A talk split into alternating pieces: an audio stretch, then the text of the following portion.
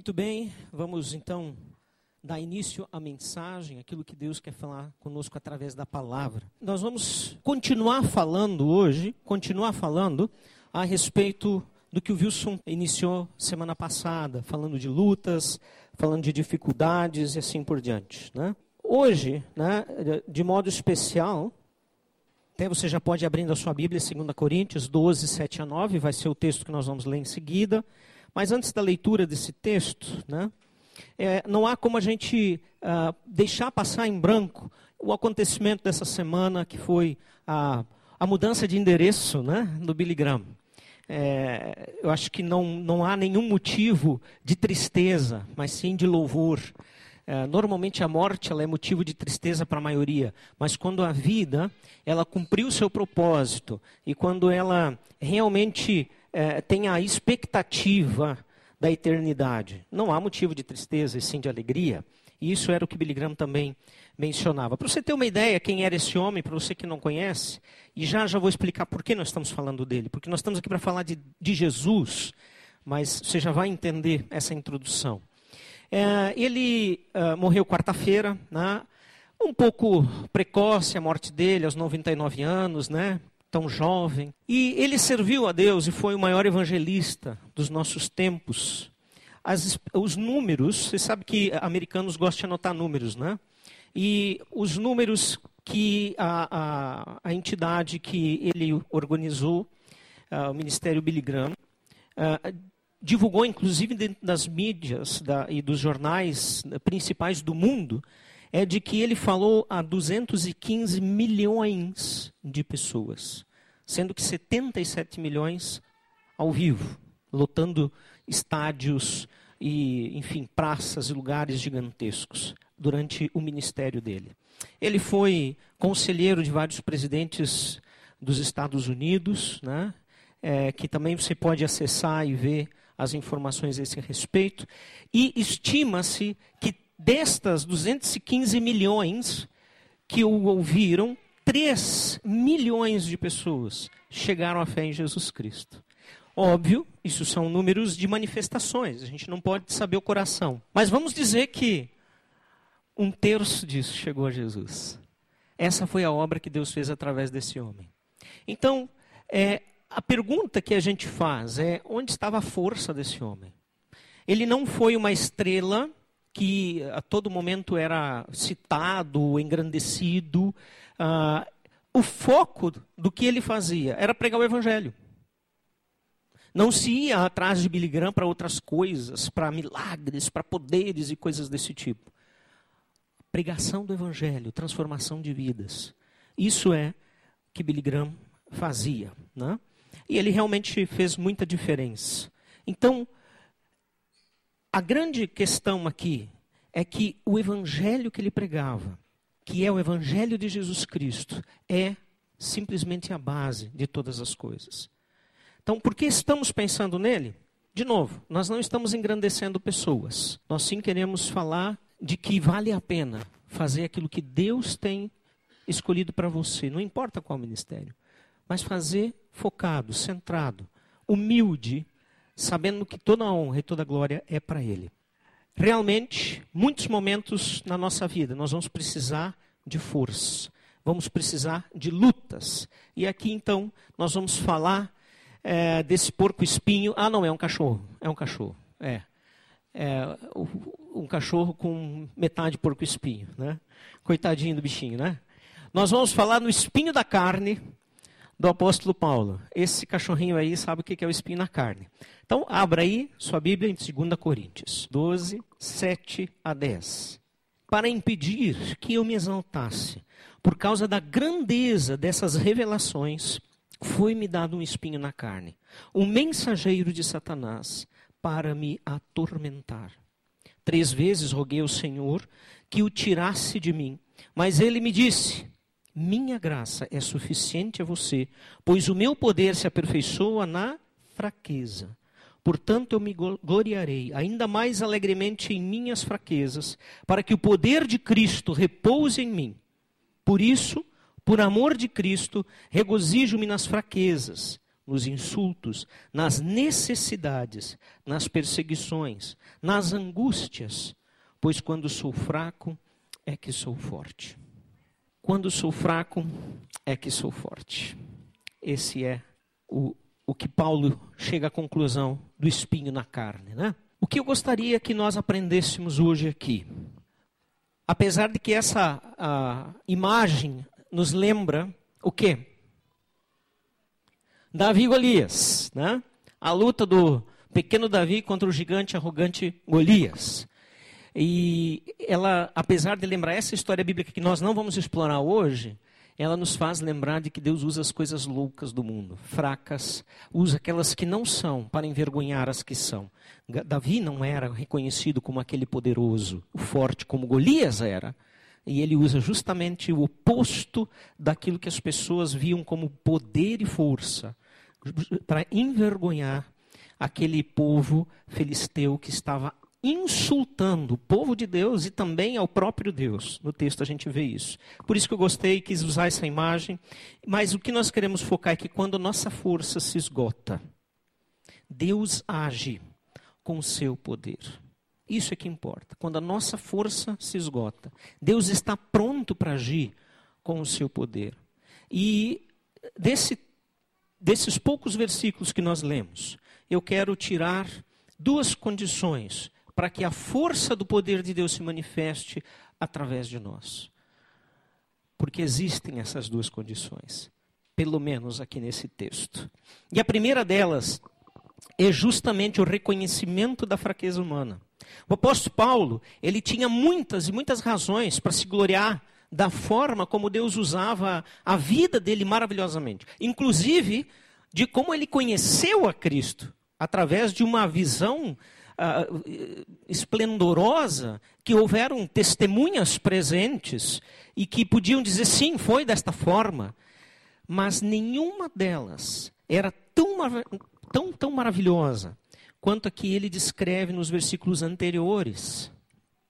No versículo 1 até o 6 onde eh, nós vamos encontrar um relato sobre algo muito grandioso que aconteceu com Paulo.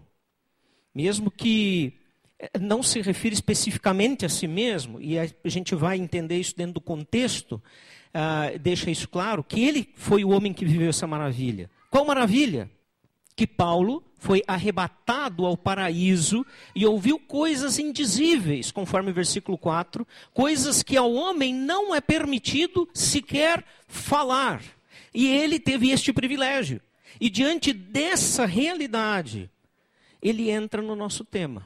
Ele fala desse momento onde ele, como ser humano mortal, tem o privilégio de ser elevado até a glória de Deus, até as coisas celestiais e enxergar aquilo que olho humano nunca enxergou, que ouvido humano nunca ouviu, e passa a então falar das maravilhas gloriosas da vida eterna.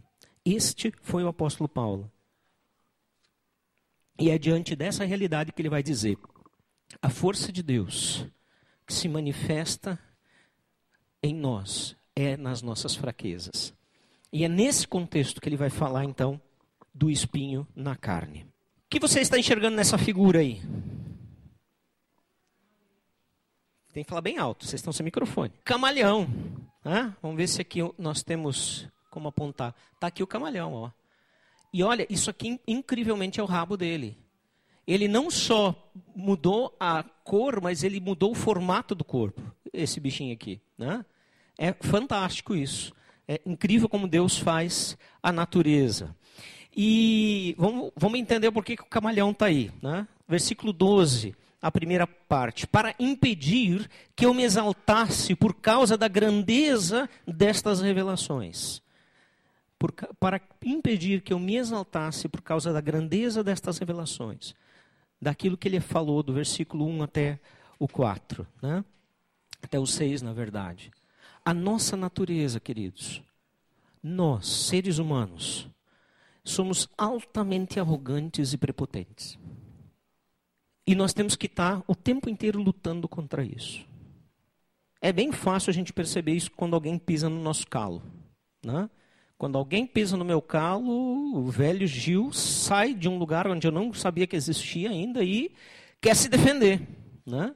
E quer atacar. E ali nós podemos perceber quanto a nossa natureza humana é arrogante, é prepotente. Facilmente nós nos achamos a bolachinha mais recheada do pacote. Né? O cara. E pensamos que ninguém pode nos tratar desse jeito. E essa é a pior armadilha que Satanás usa contra nós. A nossa própria autossuficiência, nosso próprio orgulho.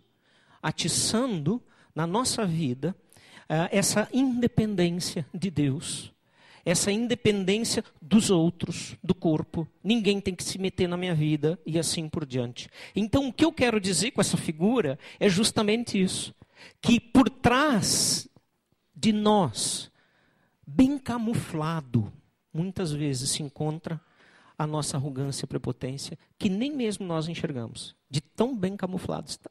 está né? E Paulo ele tem essa consciência de si mesmo, que ele era propenso a cair nessa armadilha, porque afinal de contas, a grandeza das revelações que ele participou, ele foi o único ser humano que teve esse privilégio, até, até hoje, né? em vida. Então, é muito grande. É algo para chegar e dizer: ele é o cara. Esse cara teve lá do ladinho de Deus e logo, logo as pessoas idolatrarem a ele. Mas ele fala, inclusive no contexto, de uma maneira a apontar para a humildade, humilhando-se, mostrando a necessidade de Deus. E ele enxerga que para impedir a soberba e a vanglória era necessário que a natureza dele fosse agarfinhada, fosse é, ferida com este espinho na carne. Né?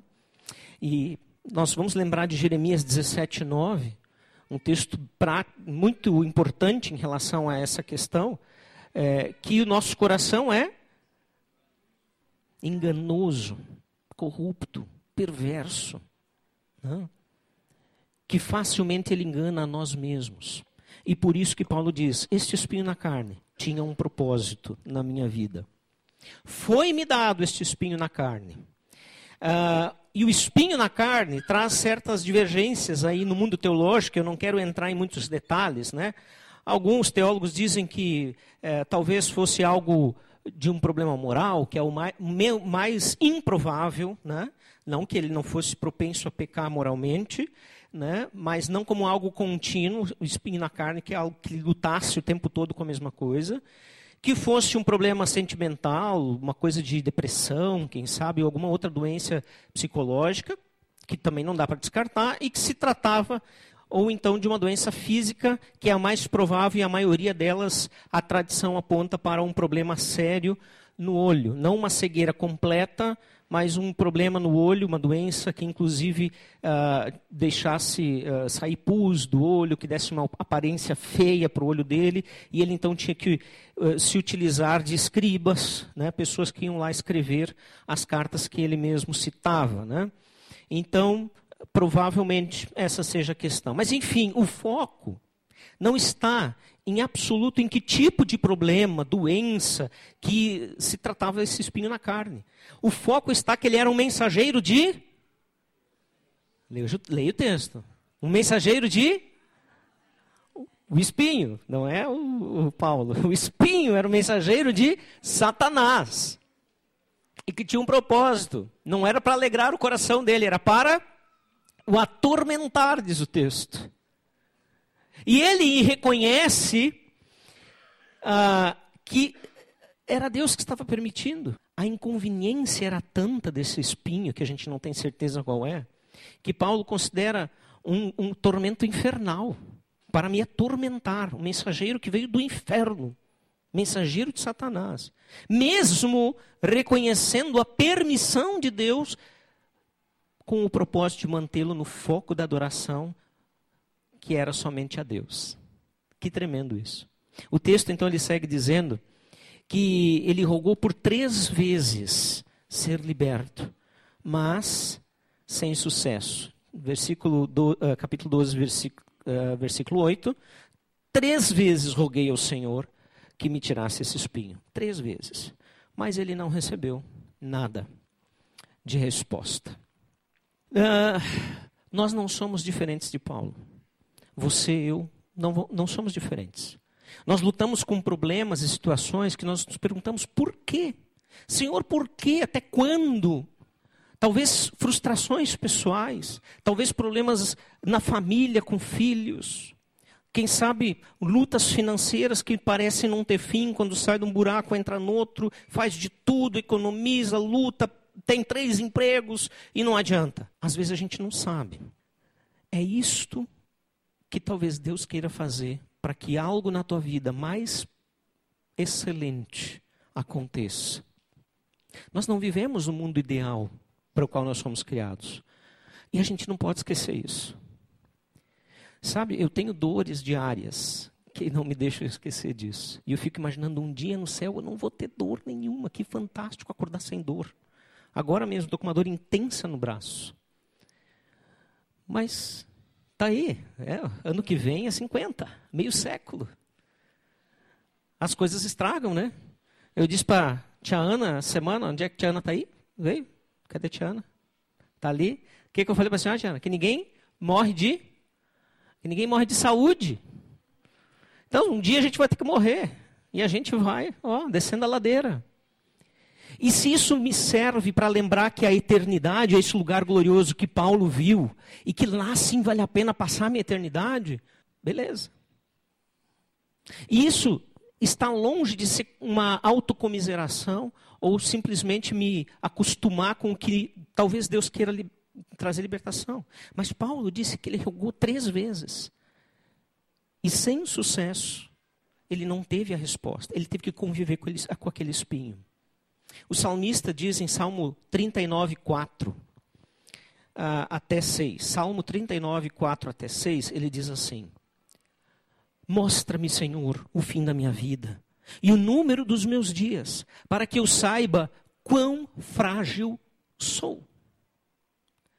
Deste aos meus dias o comprimento de um palmo.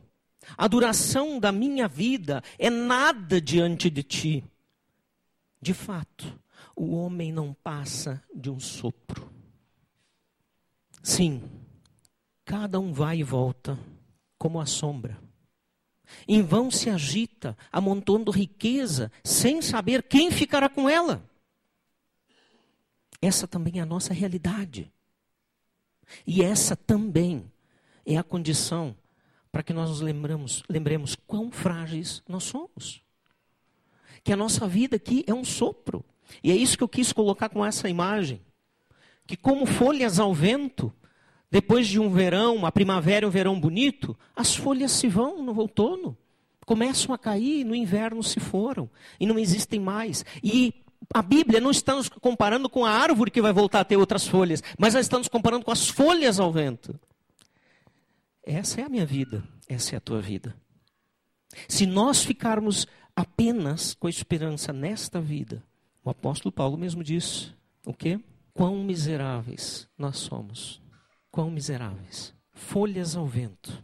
Quanto nós dependemos do Deus Criador para tirar aquela dor no braço, no coração, para tirar as preocupações, as tristezas, ou quem sabe, não tirar, mas nos ajudar a vencê-las e andar com elas, lembrando que Ele é a nossa esperança, que Ele é a nossa alegria.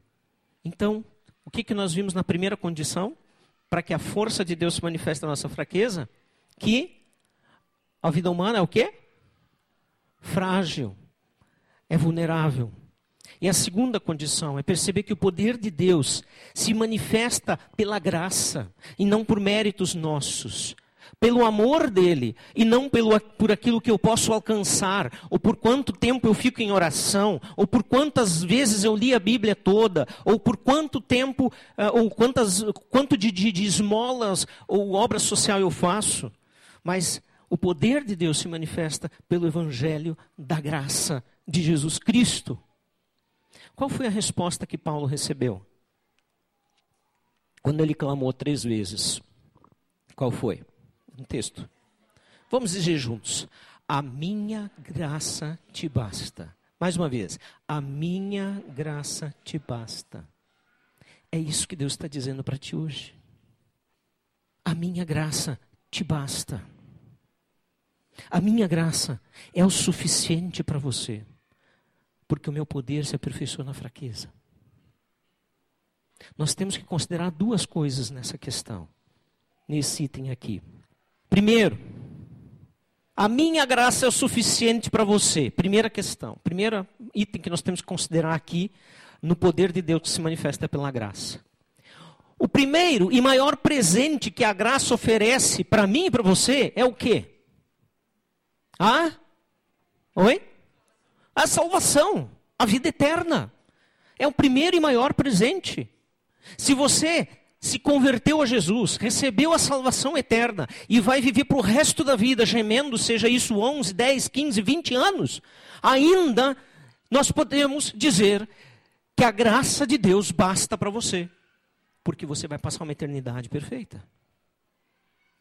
Mesmo que os nossos pedidos não sejam atendidos e o sofrimento aqui se multipliquem, ainda assim, viver com Deus é vantajoso.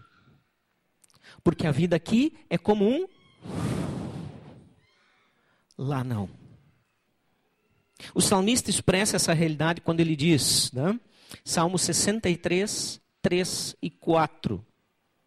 Porque a tua graça, ou na NVI diz o teu amor, é melhor do que a vida. Os meus lábios te louvam. Assim cumpre-me bendizer-te enquanto eu viver. Em teu nome levanto as minhas mãos. Por quê? Porque a tua graça me basta. Ela é melhor que a própria vida. Porque a vida aqui é limitada, é transitória, é passageira. E é isso que ele está dizendo. E o segundo fator que temos que considerar na questão de que o poder de Deus se manifesta pela graça. Pois o meu poder se aperfeiçoa na fraqueza. E aqui é lançado o ponto máximo da nossa mensagem. Jesus é a própria personificação da fraqueza. Veja, imaginar que aqui é um Deus poderoso pendurado deste jeito numa cruz, é loucura para o mundo. É loucura para aqueles para quem nós vamos pregar a salvação. Dizer, mas como assim? Um Deus todo-poderoso teve que morrer desta forma? Pois é assim que Deus se manifesta. Quanto mais fracos, mais forte se manifesta o poder de Deus em nós. Quanto mais carentes, mais recebemos da misericórdia de Deus. Quanto mais necessitados, mais teremos a oferecer, porque em Deus temos força na fraqueza. Quanto mais humilhados, mais a glória de Deus se manifesta por meio de nós, porque na nossa humilhação a glória de Deus é manifestada. Enfim, nós podemos então compreender o verdadeiro sentido das palavras de Paulo em Coríntios, ou aos Coríntios, quando ele diz, 1 Coríntios 1, 27, mas Deus escolheu o que para o mundo é loucura, para envergonhar os sábios, e escolheu o que para o mundo é fraqueza, para envergonhar o que é forte. E a partir dessa perspectiva, tudo e qualquer enfoque ou centralização no homem cai por terra.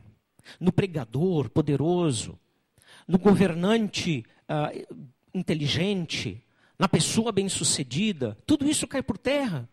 Porque em Deus, a manifestação do seu poder se dá na humildade, na fraqueza. Não é esse, este ou aquele, que são grandes homens de Deus, mas sim um grande Deus que se manifesta por meio de instrumentos insignificantes, de vasos de barro. É aquilo que queremos olhar naquele livro que temos falado, inclusive se você quiser ainda encomendar o livro, pode fazer lá com a livraria, né? que é o livro Instrumentos nas mãos do Redentor. É isso que nós queremos ser, instrumentos nas mãos do Redentor. E ele vai saber como nos usar para a glória dele. E por isso que introduzimos com a vida do Billy Graham. Temos muitos outros homens que nós podemos falar, mas foi um acontecimento dessa semana. Vasos de barro. A minha graça te basta, porque o meu poder se aperfeiçoa na fraqueza. É isso que Deus está nos dizendo, é isso que Deus está transmitindo. Hoje de manhã tivemos o um encontro dos supervisores, facilitadores da igreja, e o Wilson fez uma breve e profunda devocional, muito bonita, também falando de algumas frases do Billy Graham, lembrando que uma delas era esse anseio que ele tinha de voltar para casa. Né? E também do Russell Shedd, que diz que no meio do câncer, diz que ele uh, estava em uma expectativa do retorno para o lar naquele momento. E alegre, grato. E já aconteceu esse retorno né, do, do Russell Shedd. Portanto, eu me gloriarei ainda mais alegremente nas minhas fraquezas, para que o poder de Cristo repouse em mim. Versículo 9, a segunda parte. Eu me gloriarei ainda mais nas minhas fraquezas. Esse é o padrão normal do mundo? Cantar vantagem da fraqueza? Não. E esse não é o nosso padrão natural. A nossa tendência é também nos vangloriar. É mostrar o que, que nós conseguimos. E não reconhecer que Deus deu. Que nós dependemos dele para tudo. Nós também caímos nessa tentação como cristãos muitas vezes. E quase no final da vida de Paulo, Paulo expressou que não existia mais nenhum motivo para permanecer vivo, exceto para que a glória de Deus fosse manifestada através do viver dele, que Cristo vivesse por meio dele. E aí ele diz aos Filipenses, no capítulo 1, versículo 21, isso já nas, no, nos, nos finalmente, porque para mim o viver é Cristo e o morrer é lucro. E Paulo não tinha uma funerária. não tinha. Não era desse lucro que ele estava falando. Ele estava dizendo sim, a minha morte é lucro. É isso. A minha morte é lucro. Para mim. Por causa disso. Do meu encontro com o meu Senhor. O meu retorno para o lar. O meu retorno para a vida verdadeira para o qual eu fui criado, criado e não pude experimentar neste mundo decaído. É isso que ele está dizendo. E ele já pressentindo a sua morte, que foi decapitado em Roma por causa da sua fé. Ele faz e fala isso com a maior tranquilidade. Eu me gloriarei no sofrimento. Para mim, se eu continuar vivendo, eu vivo para Cristo, viver é Cristo. Se eu morrer, estou no lucro. Estou no lucro. Isso é coisa doida para aquelas pessoas que não têm o discernimento de Deus, do Espírito de Deus na sua vida e não experimentam o poder de Deus na fraqueza, olham para o discurso como esse que eu estou fazendo aqui, mas o cara pirou de vez. E eles ainda estão aguentando ele há 20 anos aqui. Coitado dessa gente. Porque não dá para entender. Não dá para entender. A não ser que eu olhe com a perspectiva da eternidade. Aí sim. Aí vale a pena. Aí faz sentido e nos traz o mesmo desejo de viver a perfeição. E essa expressão extrema da devoção é justificada quando nós entendemos que o poder de Deus se aperfeiçoa em nós quando nós estamos fracos, porque aí nós paramos de lutar e deixamos que Deus faça através de nós e em nós mesmos. A altivez vai toda. Em cima do leito no hospital, que altivez eu posso ter? Já contei essa história aqui há alguns anos atrás, quando fiz cirurgia do joelho, né? Que tinha rompido ligamentos. Estava sozinho lá pelo SUS. Né? E aí, em Porto Alegre, na troca do, do, do, plantão, um pouquinho antes de trocar o plantão, eu tinha que, eu não podia me mover, mover tinha muita dor no joelho, eu era para ficar quieto na cama. E aí, eh, enfermeira, eu preciso fazer xixi. Ah, mas não tem papagaio, só comadre. Meu Deus, como é que eu vou acertar numa comadre? Bom, só tem a comadre. Gente, a comadre ficou seca por dentro e molhada por fora. Aí trocou o plantão. E eu lá não podia me mexer. E aí, eu deitado naquele poço de alegria, chamei a enfermeira ela veio lá. Está acontecendo uma coisa? É, eu me molhei. Eu preciso ser trocado. Bom, fizemos uma troca agora, te damos remédio para a ala. Só quando a gente terminar de dar os remédios. Tudo bem, né? Duas horas depois, Eu e meu único colega de quarto não aguentando mais o cheiro, elas entram né, para me trocar. Duas enfermeiras. Que sensação. Eu disse para elas: vocês têm um serviço, olha, tem que, ser, tem que ser vocacionado. Vocês estão aqui fazendo isso. Eu sei que tem situações piores, tá? Mas que coisa mais nojenta, né? E eu sendo rolado de um lado para o outro lá, as duas enfermeiras trocando tudo, né? Gente, nessas horas a tua dignidade foi. Tem mais nada. Tu só tu te sente um pedaço de carne sendo manipulado pelo açougueiro, né? Agora, ah, bonita essa carne, não sei o quê. Que bom poder ter perspectiva do céu. Eu e meu colega de quarto, que não era cristão, por quem eu pude né, testemunhar, nos divertimos muito com essa situação. Talvez em outra situação ia dizer, xingar, como é que foi isso? Como é que esse hospital não tem papagaio? E não sei o quê. Quem não sabe o que é esses nomes aí, pede aí para quem sabe, tá? É, enfim. Mas não. A gente levou numa boa, sorrimos, mas esse sentimento de que, puxa, eu estou na mão de duas mocinhas aqui, né? Bem novinha, assim como eu vim ao mundo, tudo fedido, né? E é isso aí.